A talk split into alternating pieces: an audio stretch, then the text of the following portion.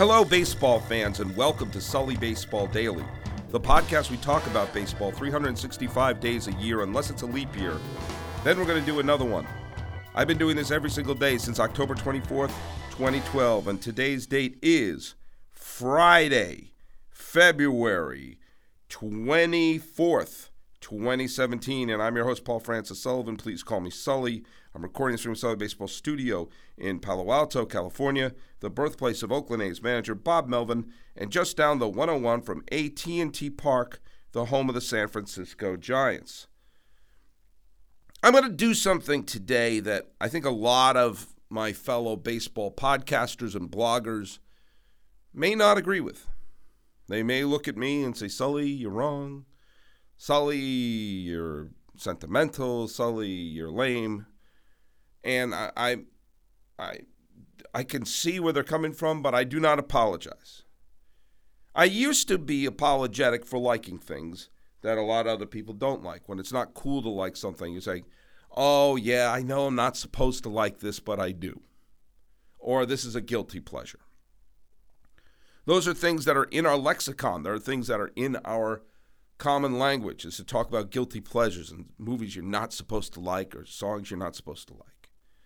And as I'm getting older, your pal Sully has already blown out 44 candles in his life. I have been less and less inclined to adhere to that mindset. The very concept of a guilty pleasure is something that I now abhor.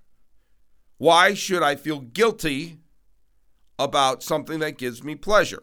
Now, I have to be very careful how I say that if I say I get pleasure out of strangling strangers or something, you know, nefarious or harmful, then you know that's a problem. But if I like something and nobody is harmed or humiliated, no one is harmed psychologically or physically by me liking it, then why should I feel guilty about that? If I if the song I want candy I want candy. Bam. Bam, bam. That comes on the radio. I tap my feet. It's a catchy little tune.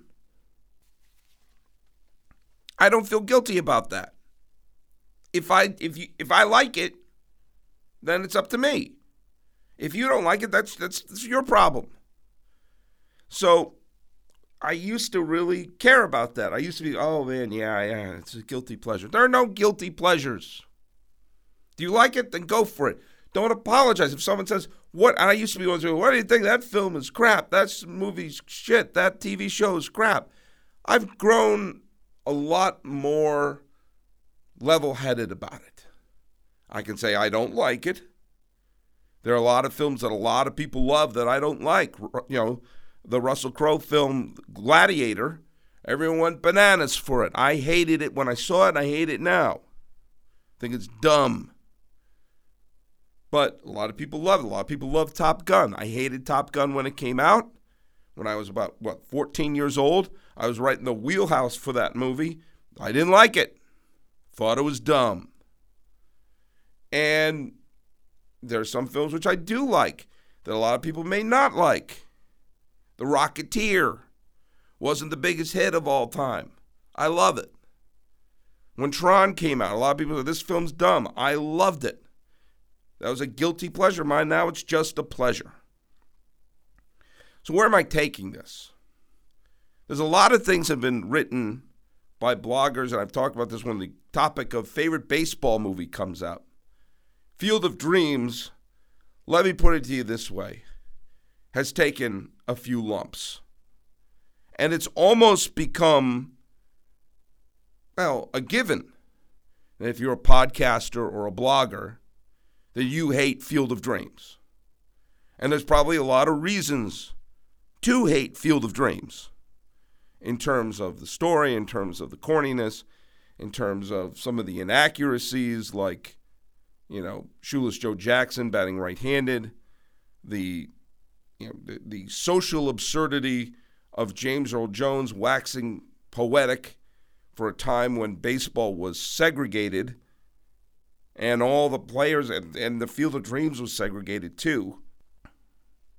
And for people who are more inclined to the stats, the analytical world of baseball, this sort of fairy tale, nostalgic trip represents for a lot of people what they hate about what the previous generation says and talks about the game.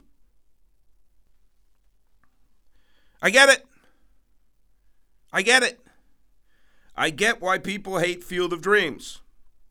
A lot of people think it's dumb and corny and silly. A lot of people don't like Kevin Costner. I understand intellectually why people don't like Field of Dreams. And now I'm going to say something. Your pal Sully loves Field of Dreams.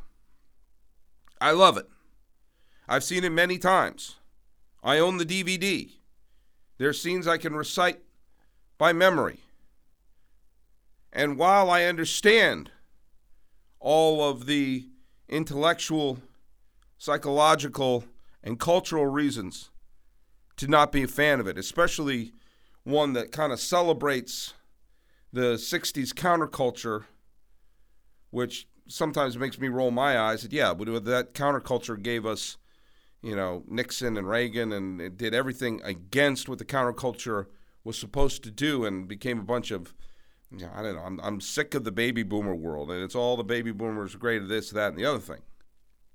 I get it. I get that having Shoeless Joe Jackson saying he would have played the game for nothing. Maybe Shoeless Joe Jackson's the wrong character to be saying that. See, the reason he's in the Field of Dreams is because he didn't play for nothing. And yes, he got great stats in the World Series, but he took the gambler's money. So I get all that. But also remember this we color what we love, we color what we cherish in terms of pop culture, in terms of movies, music, even baseball, based upon the circumstances where we experience them. For most people my age, there's a fondness, at least a nostalgia, for the Brady Bunch. We all watched the damn Brady Bunch. We all know all the subplots of the Brady Bunch. You can say little things to anyone who grew up at the same time I grew up. Oh, my nose. You know, George Glass. You could say all these references to the Brady Bunch, and people my age goes, "Yep, got it, love it," because we all watched it. It was a show that was on. There weren't a lot of shows on during the day for kids to watch. That show was on. And they, you know, provided you were a white kid, you saw a child that you could relate to because they, you know, they spanned all the ages and spanned all the insecurities. And we watched it. Try watching it now with a clean set of eyes and a clear head. I can rationally say that that show sucks. The writing was terrible. The stories were absurd. It's not a good show. And yet we all watched it. And yet we all have feelings for that show. We all watched Happy Days in my in my youth. That show's unwatchable now.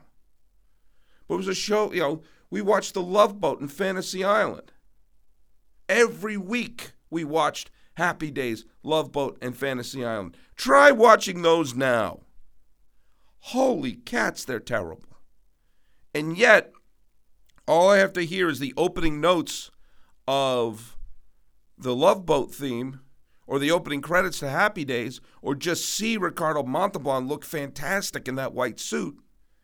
And I get a big grin on my face because it's not just the, the quality of the show, but you're also remembering what you were feeling and what you were doing. There's some visceral reaction. I can't talk about the show without talking about sitting on the couch with my parents watching it. And we have that same feeling towards baseball. When you think about your favorite players, think about the players that you have the most emotions attached to them. For me, it's players like Jim Rice, Carlton Fisk, Butch Hobson, Yastrzemski, Freddie Lynn, Rick Burleson, Dwight Evans, those players in the Red Sox and players elsewhere like Mike Schmidt and Reggie Jackson, and uh, who are some other players I really loved? I loved I loved Davey Lopes and Steve Garvey You know, those players who, you know, J.R. Richard was another pitcher I really loved because they were the players who were the best when I was getting to understand what baseball was. And in my mind, those players I just rattled off are going to be put on a different emotional pedestal than players from another era. So understand that we love something sometimes not just because you're witnessing something in a vacuum, but because it reminds you of a visceral emotion you're feeling at that time.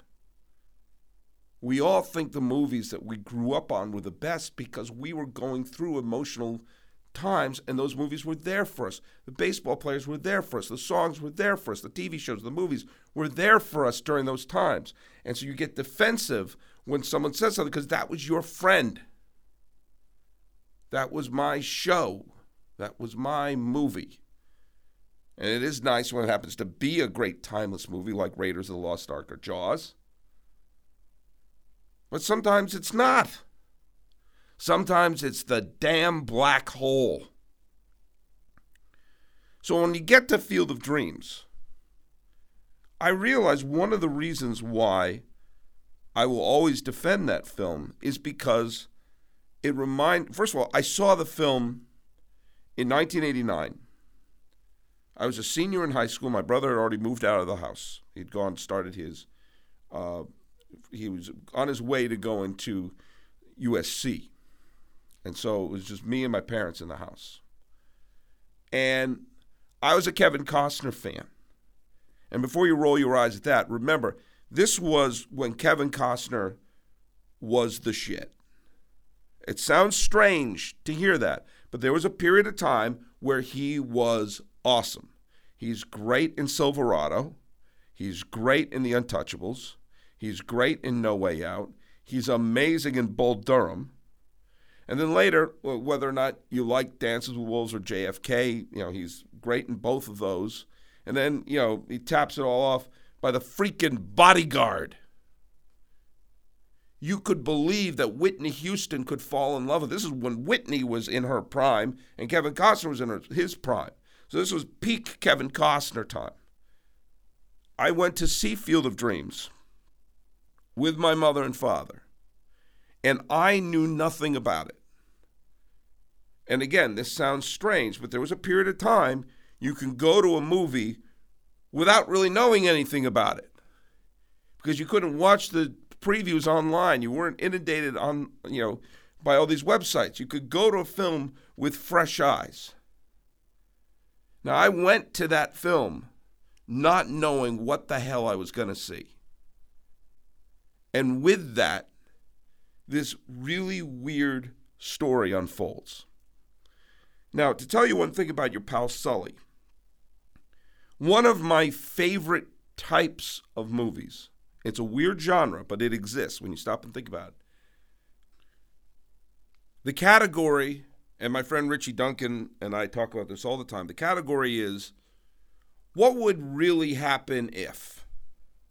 I love movies that basically take a normal situation, add one sort of either supernatural or absurd or heightened reality situation, and ask, all right, what would really happen if this happened? I'll give you an example Back to the Future. What would really happen if you went back in time and you saw your parents when you were the same age and you're a teenager, you saw your parents as a teenager? what would really happen? Another example is Big, which is a great movie. Came out around the same time as Field of Dreams. What would really, don't be like, there's all these silly films of parents switching bodies or Freaky Friday. What would really happen if a kid suddenly was in an adult body? Let's break it down and try to figure out what would really happen. Groundhog Day, what would really happen if you woke up and it was the same day every day? What would you do? Dave, what would you really do if suddenly a doppelganger for the president is sitting in the president's desk and gets to be, you know, no longer cynical but a, a wide-eyed optimist? And so those types of movies, and I love all the films that I just rattled off right there. All those films ask that question: What would really happen if? Eternal Sunshine of the Spotless Mind is another one. And Field of Dreams is one. What would really happen if you started hearing these voices? What would really happen if you were given this mission, this sort of this strange odyssey that uh, Costner had to go on in the film?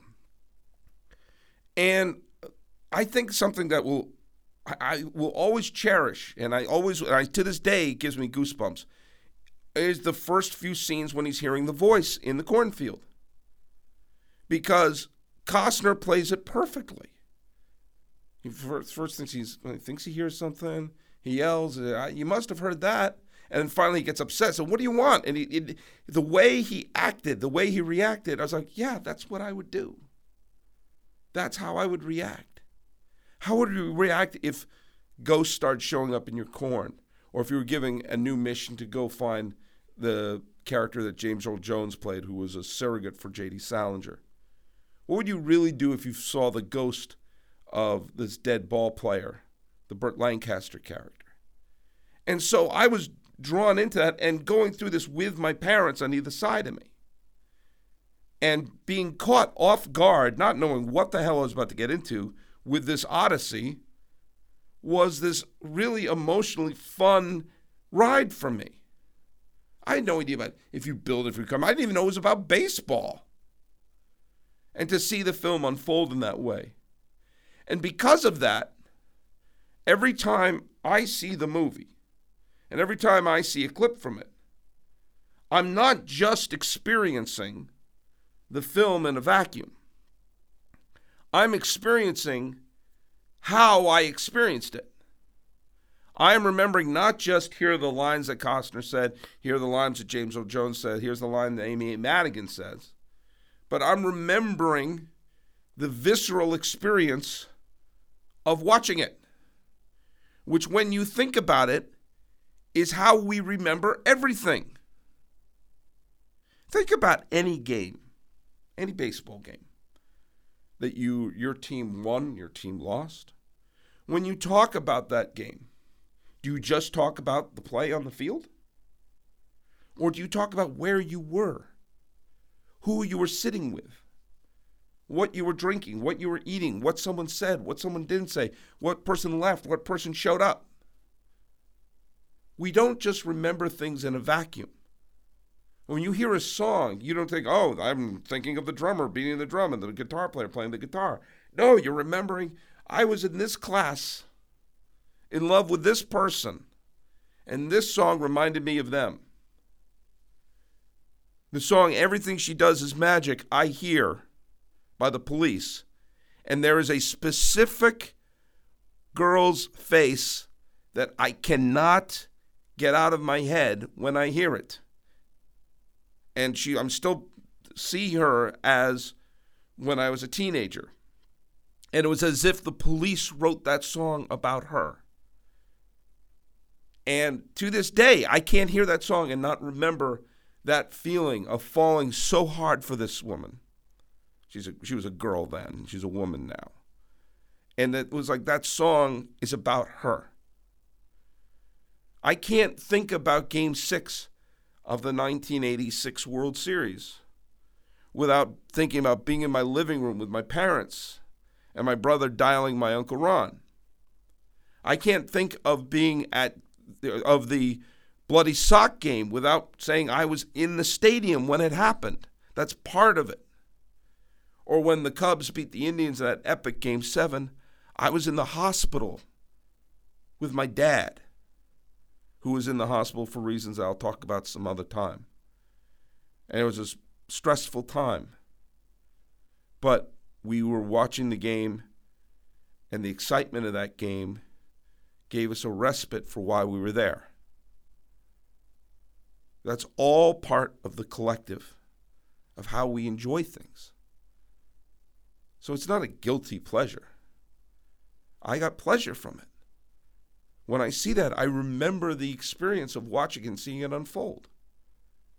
And all the intellectual reasons and all the visceral reasons and all the story reasons you would have against it, I get it. But it gives me happiness. And I've watched it, and every time I watch it, I get transported to that moment in 1989 where I experienced it and how I experienced it. And when you think about it, that's how we experience everything in life. So, why would I ever feel guilty about that pleasure? So, it may not make me cool in your eyes. In your eyes. Yeah, think about that, that song. Think about that and not thinking about John Cusack holding that boombox and not thinking about the person you were in love with while you saw that movie. It all interconnects. It's how we enjoy things. So don't feel guilty about enjoying things. If you don't like Field of Dreams, you know what? You're not alone. And if I saw it now, and I'd never seen it before, and I just dialed it up on Netflix or something like that, I'd probably not enjoy it. But that's not how I saw it. And I did. So go to sullybaseball.com, like me on Facebook, subscribe on iTunes, SoundCloud, YouTube, Twitter, Stitcher, Instagram. I'm everywhere. The music is by Ted Thacker and Patrick Kaliski. Building it and you will come. This has been the Sully Baseball Daily Podcast. I'm your host, Paul Francis Sullivan. Please call me Sully.